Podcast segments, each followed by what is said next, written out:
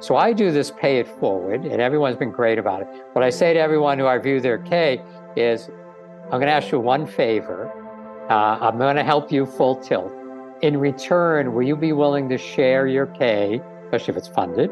Uh, but will you be willing to share your K application with who's ever coming up next? Because you did it really well. So usually they're all, these folks are funded. And everyone has said, absolutely. If I can look at someone's who's, who's basically the framework for success, great. And that has been a super successful model. That's Steven Freedman. Today, I'm behind the microscope. Hello and welcome back. I'm Joe Behnke, and this is Behind the Microscope, a podcast about the people and the process behind the scenes of science and medicine. Today, we bring you a conversation with our own Carey Jansen and Dr. Steven Freedman, a gastroenterologist, physician scientist, and professor of medicine at Harvard Medical School. Dr. Freedman is a leader in pancreatic disease and cystic fibrosis. He serves as the director of the Pancreas Center at Beth Israel Deaconess Medical Center, as well as the chief of the Division of Translational Research. He runs an active research group that studies basic and clinical aspects of pancreatitis. Not only does he balance his own research and clinical practice, but he is actively involved in mentoring the next generation of physician scientists through several focused initiatives. Prior to joining faculty at Beth Israel, Dr. Freedman completed his graduate school training at Yale University School of Medicine, followed by medical school at the University of Connecticut School of Medicine. He then pursued his remaining clinical training, including GI fellowship at Beth Israel, followed by subsequently joining faculty there. In today's episode, we discuss the landscape of physician scientist training over the last several decades and the challenges faced by the rising generation of trainees. Dr. Freedman discusses a sustainable approach to preparing trainees and junior faculty for success as independent investigators through a pay it forward approach. Throughout today's episode, Dr. Freedman provides us with an important reminder to engage in something fun and that has the potential to help change patients' lives. Without further ado, here is our conversation with Dr. Steven Freedman. Thank you so much, Dr. Freedman, for joining us on the podcast today. We're really excited to have you. Yeah, very excited to be here. Thank you for inviting me. Yeah, um, our pleasure. Um, we've been fortunate to talk to many physician scientists over the years we've been podcasting and, and are really excited to feature you as well today. And one way that we typically start out is just by asking our guests about um, your career path. Could, so, could you tell us a little bit about what led you to become a physician scientist and kind of how that went along the way, where you went, and, and how your journey has taken you over the years? Great. Well, well thank you. I took a not a perfectly linear journey, and uh, and I probably say many of us who ultimately have become physician scientists did not plan this since elementary school and say, yes, these are the exact steps we're going to do and follow them. So for me, I was a physical chemist uh, during my undergrad years at Boston University and then got married as soon as I graduated. And one of us had to work, and my wife got into the master's program at Yale in public health and hospital administration. I decided to research for two years, see if I liked this, since I hadn't gotten the opportunity to do much research as an undergrad as a chemist. And uh, it was in neurology at Yale worked on mechanism of anticonvulsant drug action. Turned out it was the most awesome experience of my life. Uh, ended up with about seven papers at the end of two years and decided that I really wanted a career in research and then continued this work at Yale, getting a PhD in cell biology, looking at protein phosphorylation as a universal mechanism of regulating uh, vesicular exocytosis from cells. And then about second year of my PhD, two things happened. One is, unfortunately, my grandmother got pancreatic cancer and died a horrible death. And I said, wow, I think we can do a lot better than that. Second thing is, there were all these gastroenterologists that kept coming in our lab and doing very disease oriented research. And it really opened my eyes to be able to potentially change ultimately the standard of care through my research at the bench and bringing it all the way to the bedside. So while I was postdocing at Yale, added my MD on, and then went to Beth Israel in Boston and uh, continued my journey ever since. Short track into GI fellowship from internal medicine, and then stayed on faculty and headed up our pancreas center. Where I'm also uh, head of a large translational research lab. That's awesome. Um, I love hearing everyone's different journeys and how they came to this career path. Um, and it's really encouraging to hear that your time in the lab was so amazing and so formative for you. Because um, I think, you know, some people's initial laboratory experiences or, you know, their extended ones during dedicated study or PhD can really shape their career goals and how they feel about the entire enterprise of scientific research. Um, what about your experience made it so incredible and you know impactful for you? Um, how can we replicate those types of experiences to help um, trainees um, and kind of aspiring trainees stay excited about science? I think a couple things. One is i had a great mentor during that initial research experience uh, right after undergrad. I think that helps enormously. I think there's not as much focus on on how to train mentors to be excellent mentors uh, and get people excited about a career in investigation. I think another aspect was that he was in the lab with me, my mentor. He was an MD, PhD, MPH, and he just literally rolled up his sleeves. So we were working side by side. He taught me a lot of method. And then obviously I, I ran with these things, but he was in the lab very often and we would debrief almost every day uh, on the experiments. So it was actually fun, uh, and it made it you know a great experience. Even if an experiment didn't work, if you if you design experiment well, it will tell you something, and so that was great. He also had me present at meetings, even though I was new to research. I got the exposure at meetings to other investigators, hear about other types of research, how other people try to think about designing projects and I think that kind of opened my eyes to all of that. Um, so when I eventually then, you know, was was doing my PhD in cell biology at Yale, uh, I also had great mentors. A very different lab. Yeah, it was a Nobel laureate. It was uh, um, uh, Jim Jamieson and George Palade. George had won the Nobel Prize figuring out how cells work back in the 1950s and 60s. And lab, I think there was probably 40 some odd of us in that lab huge. So unlike me with my mentor uh, for the PhD was a massive lab, and you know, you as a grad student, you kind of learn from the the postdocs, and the postdocs would learn from junior faculty in lab, et cetera. But again, I think both lab experiences were, for me, just it was exciting. Yes, there was the science, and that was fun, but it was just exciting to be on the the frontiers of trying to trick Mother Nature to reveal her secrets. And like, you know, I'm a Star Trek aficionado. Uh, I love that growing up. And it's kind of the same thing. Like, how do you get out there where no person has gone before and just think about what are cool questions that you can address? How can you de- devise some, whether it's an animal model, cell model, or human based research project going to answer those questions? Uh, and then, you know, just an amazing journey to come up with an idea and just ultimately take it all the way to completion, publish it. And I've had a few things that have got, you know, now been uh, put out there and have changed the standard of care at the bedside. That's really um, living the physician scientist dream all the way from bench to bedside. I love that.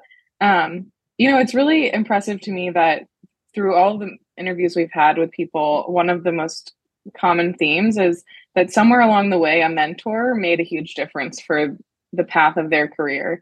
Um, and I think you're totally right that we don't give as much training to mentors, and, and I want to talk about that too. Um, but I think one of the big challenges for people, especially trainees, is how do you find the right mentor? How do you um, identify good mentors? How do you get connected with them? Um, so I'd love to hear any reflections you have on kind of how you ended up with your mentor that made such a big difference, um, or general advice you have for trainees who are themselves trying to identify the mentors in their careers that will make that difference. Random luck. uh, but to expand on that, uh, I mean, I lucked out when I got started. Um, I'd say, I think if you're trying to find a good mentor, is you know, if you have the opportunity, talk to a few different people that potentially you would like to do work with. See what might be a good fit. do you want to be in a very small lab or instead do you want to be in a large lab? You know, if you pick someone who has a very prominent name, it's going to be a huge lab and you're not going to interact with them very much. If that's okay with you, great. But if you really want someone to be more side by side with you in the lab or you know touch points a few times a week, probably do not choose uh, you know a large lab and someone who's you know a Nobel laureate or someone like that. I think as you go around and meet with different folks that maybe you like to work with, if you have the opportunity, see if you can talk to folks who have worked with them, who's in the lab now, or who's who's been mentored by them in the past. Was it a great experience or was it not? You know, for me, uh, you know, subsequently, and this is how I mentor people, you know, I think it should be, it's almost like the dating scene. You know, even though I've been married now 47 and a half years. So obviously I lucked out, got the right person. My wife's awesome.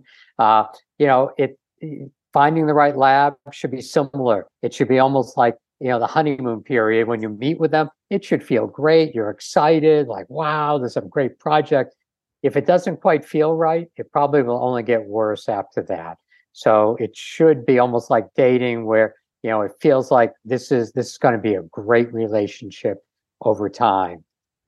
Second is don't think about just one mentor necessarily. I think if you're you know, starting off, maybe undergrad uh, or just into grad school, maybe you'll will have one mentor. I'm a big believer in dual mentorship. You can pick a more junior person, maybe the more technology oriented.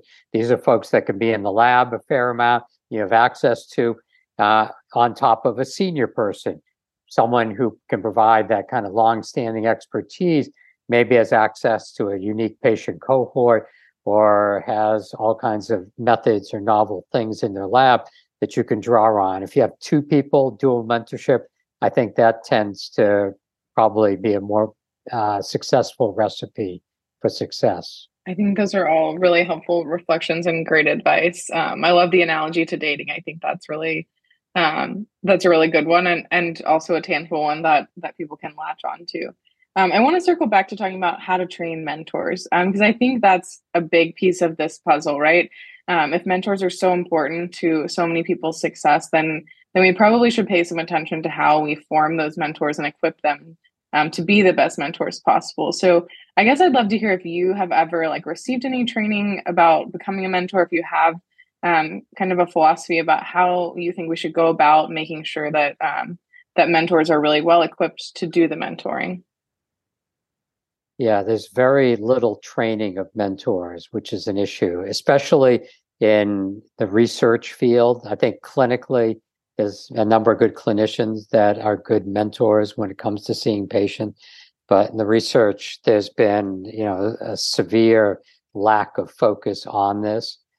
I did not have any formal training, although I've kind of learned it over time, and I've tried to take from everyone who's mentored me over the years uh, what I can learn from them. Um, and I'll, I'll, give you specifics on I think how we should go forward. I'll just mention. So I've won the the Harvard Medical School Cliff Barger Mentoring Award, which is kind of a big deal. Um, probably these I'm more proud of these mentoring awards than I am of being promoted to full professor at Harvard. Uh, I just won the Advancing the Culture of Mentoring at Harvard Award as well in this past month. So I think I'm also incredibly proud of that. And these programs are focus and, and are basically focused on, you know, how do we now train people to be mentors? And there's a program called CIMER, C-I-M-E-R, that was started at Wisconsin uh, around 2014, 2015, and officially launched. And this is to train research mentors how to be excellent at being a research mentor. It's training people in not only how to how to do research in the lab, but how do you think about what's an exciting but doable project? How do you get funded? So, what is you know uh, strategies for uh, for being successful at writing grants? That's my forte, and I run a program both at Harvard called GRASP and another program at Cornell. And we run about uh, almost 80 to 90% success rate that people will get an NIH R01 after a K being in my program, 28% will get an R01 on the first attempt. Um, so I think CIMER, which I'm actually becoming one of the trainers of that program, there's, I think, probably going to be about 20, 25, 25 of us around the country. They're going to be trainers. They're trying to disseminate that knowledge and train people who say they want to be research mentors and how to being really good mentors uh, for their trainees. So I think there needs to be much more of a focus on this. I remember when I put in my first R01 grant application as a GI fellow, and I gave it to my mentor at that time, who was great in the lab. And I gave him my, my grant application out of a month ago. And I said, you know, can you take a look at this? Really criticize it, give it back to me dripping in red ink. That was the era still you wrote on things. Uh, and he looked at me and said, What's this? And I said, My first big R01 grant application. He goes, I don't understand. I said, Well, I like your critique before I send it in. He goes, That's not how it works. Uh, this is the test of your mettle. You'll submit. If it's funded, you deserve to be in research. If it's not funded, you don't. And I'm like, holy cow, that's a little bit severe. So, you know, I think this Darwinian approach, which is what's been in place for a long time, uh, not really the way we should be doing research. We should mentor people in all aspects, including career development. And then on the flip side, I think, I don't know, maybe I'm the only one in the United States who's done this. I've set up programs for our mentees uh, in our in our my med school grasp initiative this grant review and support program to help people with a k get their first r01 we i developed what's called the mentor mentee expectation form where the mentee maps out what's important to them and then they sit down with their mentor and then uh, finalize this form looks like a giant excel spreadsheet but it's which articles uh, is your men- does the mentee want to be first author? Which ones they want to be senior author? What about intellectual property? What about lab space? What about having access to research texts or other postdocs in the lab? What about support and letters of uh, uh, of support for for faculty promotion? What about if you're having you know family needs and you need to have extra money uh, to put your kids in day school, things like that? So all those things, fair game. And the mentors actually love it when the mentees come with this form, everything itemized. And the, the mentors have come to me and said, Whoa, this is great. I now know what the mentee actually wanted. It was not clear in my mind. They wanted to be the, on these papers and this one is senior author because that's critical in an R01. Yeah, I think that's really um, important and and such a and like such a simple but in some ways revolutionary idea just to make things clear right especially in these physician scientist careers where we're balancing our time between two different kind of full-time jobs um, to have the clarity of expectations i think is really important. And you know one of our other guests one time her kind of thesis advice was ask for what you need. And i think in a lot of ways sometimes our our medical training and our scientific training don't really teach us to be bold in asking for what we need. Um, and so I love the idea of kind of formalizing that so that the trainees have an opportunity to say, like, this is what I feel like I need. Um, to succeed at this level, and, and then working together to make that happen. And I think those are the critical words you're saying. I think if if someone says, I'm demanding this, uh, mm-hmm. obviously that doesn't work. But if it's this is what I need and this is really what's going to help me be successful, I just want to have an open conversation about that, then you know, I think that's perfect. And I've never heard of a mentor ever saying, wow, you know, I don't understand and I'm not going to support this. It's the opposite. It's like, thanks for sharing this. And plus, you know, I think these are a number of sensitive issues that's hard to bring up as a mentee, especially when you start asking for supports or things like that. And I think just having clarity helps enormously. Uh, one person in my program actually used this uh, to help plan her wedding. Uh, this way, said no one would be pissed off at her for saying she needed this, this, and this to get everything ready. I actually did something a little bit similar myself when planning my wedding. Um, I think it's a great, a great tool.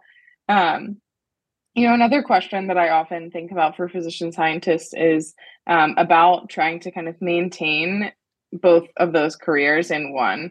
Um, how have you found ways to maintain that balance in your life keeping your science very rigorous but also like ma- staying um, really up to speed in clinic and maintaining that clinical excellence that we all seek um, for our patients? For me, it was staying very focused in both arenas, focused on being an adult GI doc. Uh, I was actually focused on pancreatic disease, especially chronic pancreatitis in young women, what causes it, and how do we diagnose it, and how can we develop novel therapies to treat it. Uh, and the same thing on the research. It was very focused on chronic pancreatitis.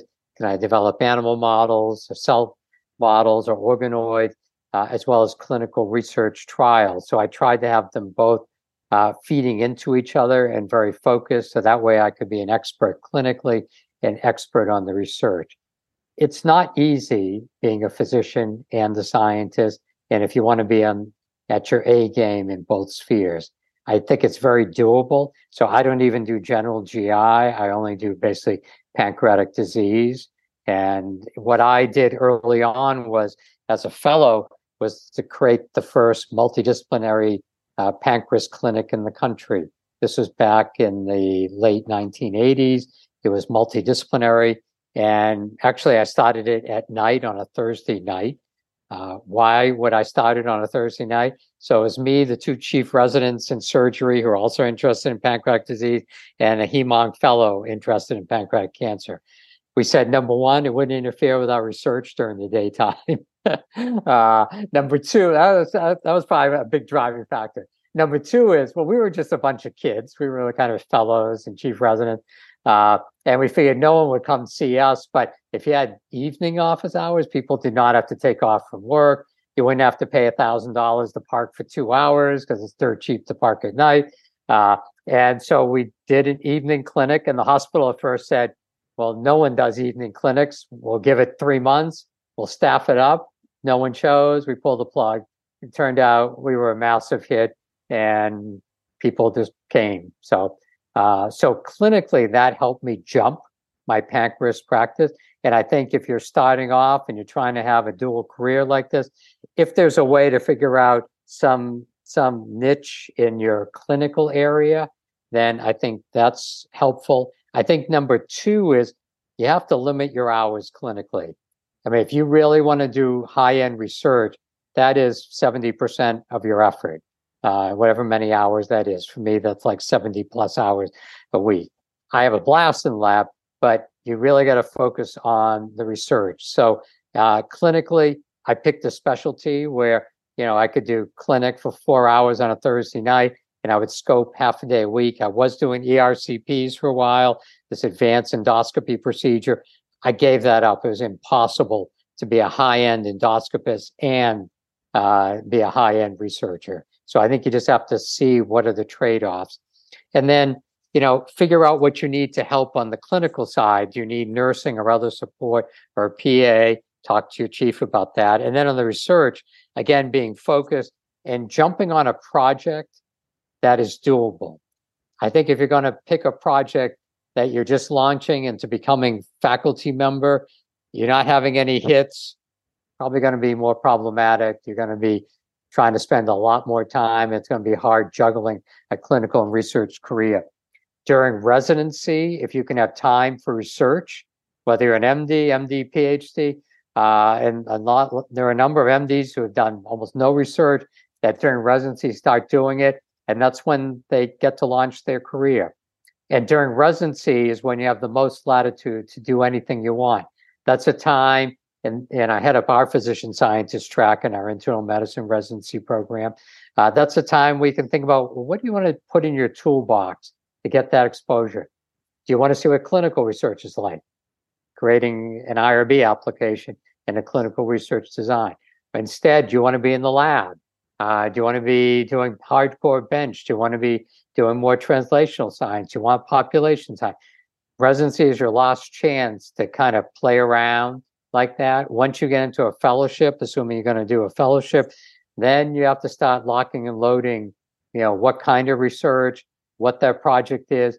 That's the time you want to get preliminary data so that if your aspiration is to submit a K application when you come on faculty or whatever similar career development award, you have to have something working. Not absolute, but it'll make your life a lot easier.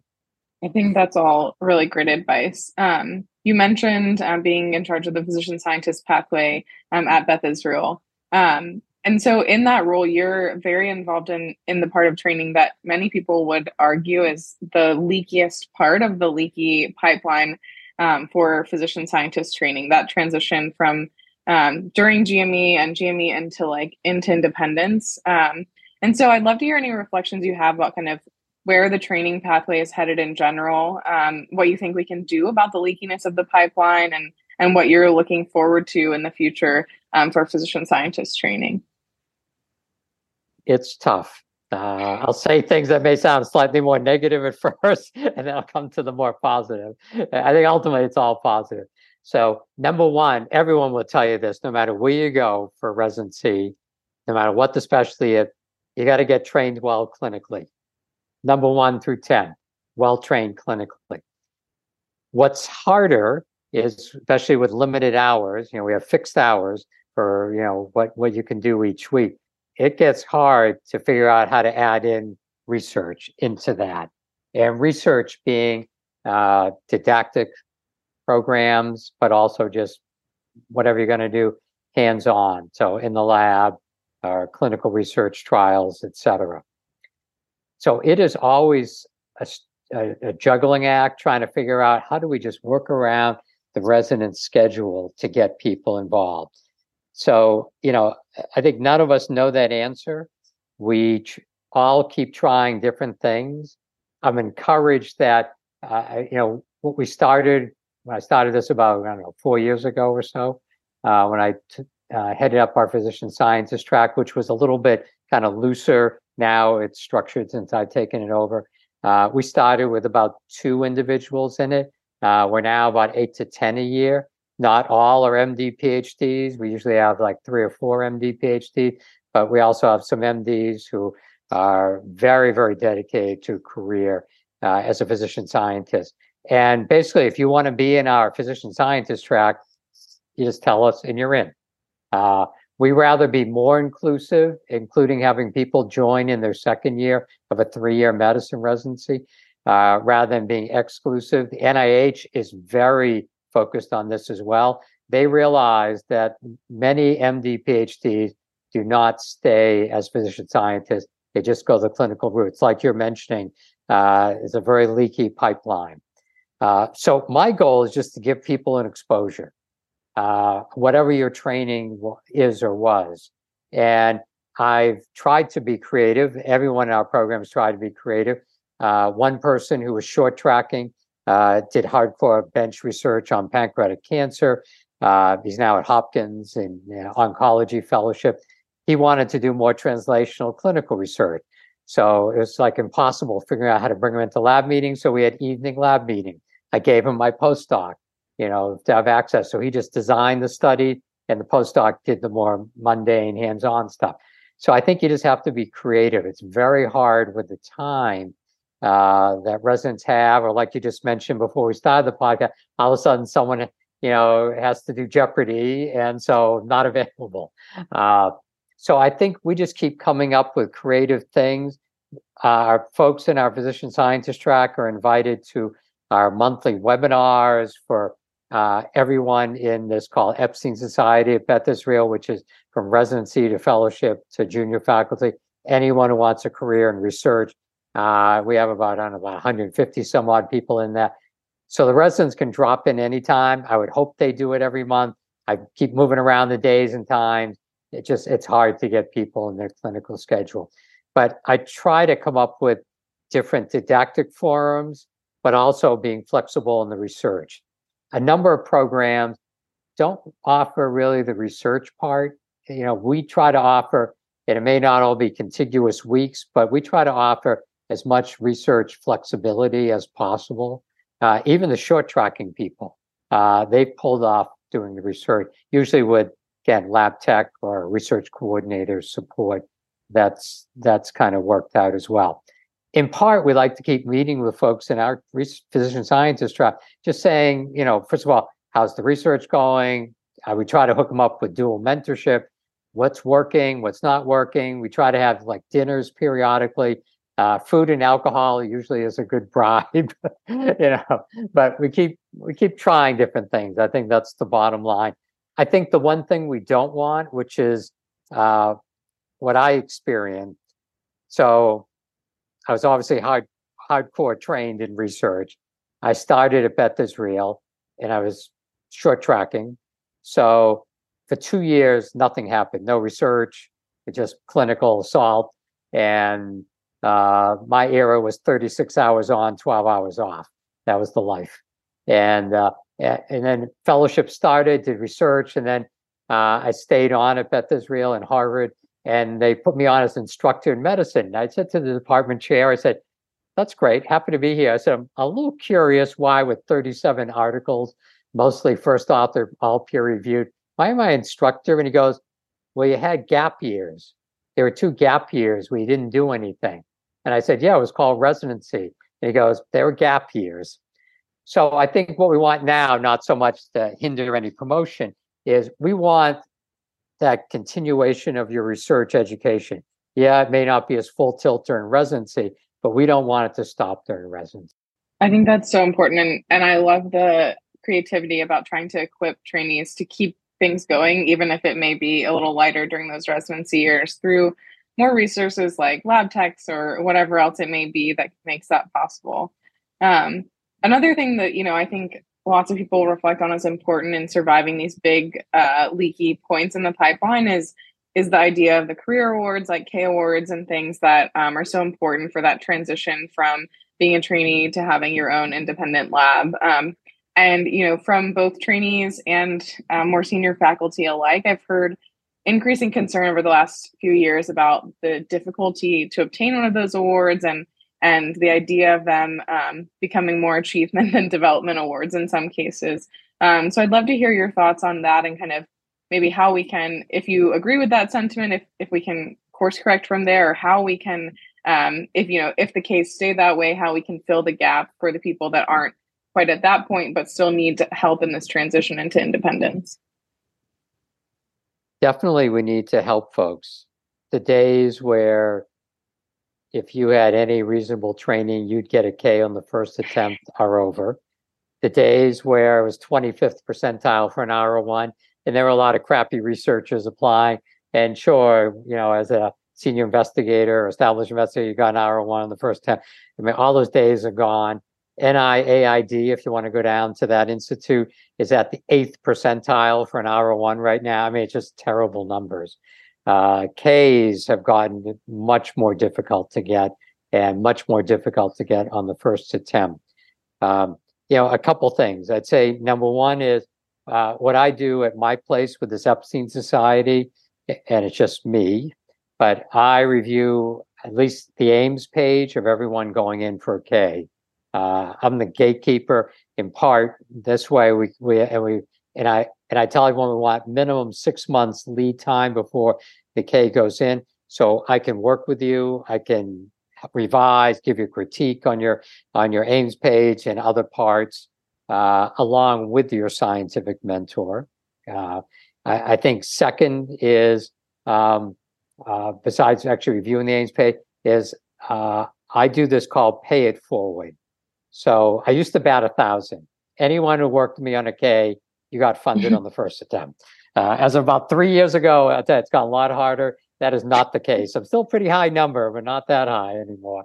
Um, so what I do is, for example, in the past two years, let's mention the career development section has dramatically changed. This bar is now super high. It used to be you could just say, "Yeah, I have one or two mentors. Here's their name. Yeah, they got a whole bunch of papers, and yeah, here's a whole bunch of courses I just pulled off a catalog uh, I'm going to propose to take. No longer flies. You will not get a K funding. You now need to be very specific what each mentor is going to give you. Also, every course has to be absolutely tailored to you, what you need for to be able to do your research. It is a whole different beast. You now have to have, I think it's like 12, 12 letters of reference. Okay, total 12. And each one has to have a different bent to it. So I do this pay it forward, and everyone's been great about it. What I say to everyone who I view their K is, I'm going to ask you one favor. Uh, I'm going to help you full tilt. in return, will you be willing to share your K, especially if it's funded? Uh, but will you be willing to share your K application with who's ever coming up next? Because you did it really well. So usually they're all these folks are funded. And everyone has said, absolutely. If I can look at someone's who's who's basically the framework for success, great. And that has been a super successful model. I've also put on these kind of webinar panel sessions. So, for example, just the career development section, because even for me, it has taken on a whole new uh, set of rules to do that. So I took a couple folks, one in OBGYN, one in virology at our place, who uh, who are super successful with their career development section, as well as their whole K, but especially career development. And basically, I had them as a panel session talk about how did they create it, how many months did it take. It took, on average, three to four months just for the career development section. Find the right courses, figure out the right mentors and how to describe and get all the letter. And so we put on a whole panel session, hear it from people who just went through a K submission process and was successful. What does it take? And and I think that also helps. Again, I think you know we should be helping provide supports, not make this a Darwinian model, which it kind of been. And I'm and I don't think people are purposely making it Darwinian so much, but you know, it keeps changing. The kind of rules of engagement is how I refer to it. And I think the more we can create kind of an incubator and cadre uh, kind of approach where where we're bringing people together at different stages, we're going after Ks or other career development, then you can focus more on the science, have the fun of doing research, and not feeling like, oh crap, I'm going to go in now for a second attempt and and now it's not funded for a second attempt my K. What am I going to do? And now I'm being told, uh, you know, research is probably not going to be it. And so I think we need to to change how we provide supports for people in all these different spheres. Yeah, I love that idea. And I love the pay it forward idea. I know I personally benefited from having successful applications for my F30 fellowship and and that's something that in my work that I've done with the American Physician Scientists Association, we're kind of trying to establish a grant repository, um, starting with the fellowship, the F awards, um, the fellowship awards for the you know undergrad medical education and and uh, PhD students, um, to try to help do that pay it forward, especially for people who may be at institutions where they aren't able to find um, someone at their institution that's been successful before. Um, and so I, I love that idea of extending it in um, into the K awards and, and making sure that people are paying it forward. I think um, that's such an important aspect of of helping improve the leakiness of the pipeline. You know, I think a lot of times we all have big ideas about how we can change um, like national structures or philosophies about training physician scientists but i think a lot of what you've shared today is kind of a boots on the ground approach to how we can start trying to fix the pipeline at our individual institutions and individual programs um, and kind of build from the ground up at the same time as talking about you know larger national level initiatives to help from that level. Um, so i think that's a great reminder to kind of start where you are and with who's around you um, in whatever way you can um, joe kind of before we ask any closing questions do you have any any questions you wanted to add Hey, thanks, Dr. Freedman. Really, uh, really enjoyed listening to you the the past uh, thirty minutes or so related to the pay it forward thing, which I, I really um, enjoyed hearing about. What other elements do you think contribute to a, a great um, like training environment for physician scientists? Yeah, I think it's one. It should be a fun environment. I think no matter what you do, if you work hard, if you're working hard in long hours, if it's not a fun environment, probably don't do it. I mean, I love being a physician. You know, even though you know, I've worked obviously long hours. Uh, it's a blast and it's a privilege to be able to take care of people. Same thing on research. I think it's the ultimate privilege that we get to be on the frontiers of figuring out how cells work or what causes diseases, uh, how to come up with a better assay and maybe point of care. Uh, you know, I think I think this is amazing. So I think being anything we can do to to make an environment exciting and feeling like, wow, I'm really making an important contribution. I think number one, that's really important. You know, I think another, you know, goal I think for all of us should be wherever there's lesions in our system. Uh, and Carey talked about the leakiness in residency and fellowship. I think there's lesions there. Uh, lesions being it's really hard to get funding. So we should put things in place that make it easier for funding, make that part of the training, uh, provide mentorship that is not just, yeah, this is how you do an assay in the lab. The mentorship should be, you know, how do you think about creating a lab? You know, creating a lab ultimately, whether it's basic science, clinical research, et cetera. Uh, I mean, it's like I watch Shark Tank on Friday nights. Uh, and it's like Shark Tank. We get to be entrepreneurs. We have our own little business, meaning we have to get grants and we get our people and we come up with really cool ideas. I mean, what, you know, that's so awesome, but no one really trains us in doing that. So I think it's that kind of training to be an entrepreneur, that kind of training of dovetailing. You know, in academia, uh, no one trains us in project management skills. I mean, I never learned that. So as I started working with a company, they're like, what do you mean you're going to go do some studies and come back in six months with data? It's like, okay, in Q1, we're going to have three touch points, Q2, which quarter two, these touch points, et cetera, go, no go signal. And that's where I learned project management. I think that's part of the issue in doing research and perhaps doing research during residency and fellowship, where you're trying to juggle other things is, you know, having some project management tools. You know, I think if we can come up with those things, then it just makes you know what we're trying to do so much fun, and uh, and I think it's it's great. I mean, very few folks are out there doing uh, the role of a physician scientist, and I think that's just so amazing if you can do that, uh, because you have the potential of, of changing how we care for patients.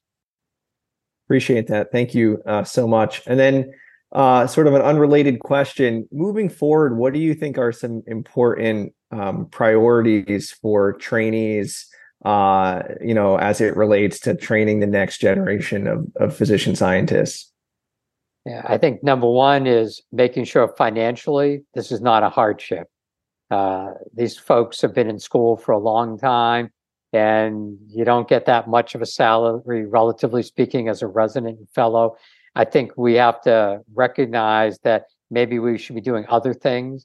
So, especially if people are going to come out with debts and the price of housing and childcare and everything else, if you want to have a family, uh, number one, we got to make sure we're we're taking care of the financial aspect. I think number two is making it so that age 48 to 50 is not when you get your first NIH R01 or equivalent independent research grant, uh, or even a K or other career development award when you're age 45 or 46. I mean, that is just so late. So we, I think we need to figure out how do we financially resource up someone's research that we believe has the promise of being a really good, talented physician researcher. And it's not just all about the gold standard, which has been, yeah, an NIH R01, and then we'll we'll we'll look at you a little bit more carefully. Uh, I, I, think it can't be that way. A program I've set up, and I know almost no one else does this, is for example with Dr. Cami Martin in neonatology. Uh, we joined forces, and even though I'm not a neonatologist, turned out all this fatty acid metabolism defect I was describing in chronic pancreatitis were similar defects in preterm infant.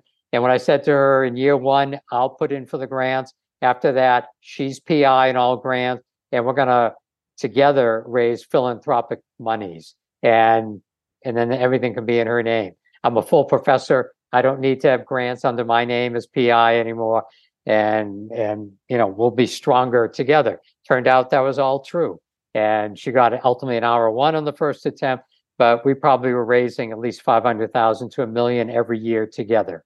Uh, and then that money was available to her. I gave her my lab, so she had the lab space. That was her. Uh, I gave her, you know, my research personnel, and her trajectory just took off. I think that has to be more the model, uh, especially more senior people. They don't need to be PI on the grant, but they can mentor and help younger people get the money, get the philanthropy, get the industry support. I really like that. I think it's a sustainable way to go about this. Um, so really appreciate that. I love that. Um, you've shared so much um, insightful wisdom in the time that we've been chatting. Um, and we like to close out with kind of our last um, question that we ask everyone, which is um, what advice do you have for aspiring physician scientists or physicians or scientists um, that for you know the rest of their careers? If there was one piece of advice you could give, what would it be? Be inquisitive on something that would be really fun to work on if it's not fun or you're not being that inquisitive, probably not going to be that enjoyable and things won't go well. So that's uh, this otherwise worked for me. I love that. Simple advice, um, but important and, and powerful to follow. Um, thank you so much, Dr. Freedman, for, for joining us. This has been really fun, and I know um, I know a lot of our listeners will really gain a lot from from listening to this episode. My pleasure. Thank you. That's our episode for this week. We want to thank Dr. Freedman for the great conversation. If you enjoyed this episode, please rate, subscribe, and share with others who may appreciate this content. For more from the team at Behind the Microscope, including our blog, please visit our website at www.behindthemicroscope.com. Please feel free to leave us a review so we can improve our process. Behind the Microscope is executively produced by Bejan Saeedi, Carey Jansen, Michael Sayegh, Nielsen Weng, and myself. Our faculty advisors include Dr. Brian Robinson, Dr. Mary Horton, Dr. Chris Williams, Dr. Talia Schwartz, Dr. David Schwartz. I'm Joe Behnke, and thank you so much for listening. Tune in with us next time.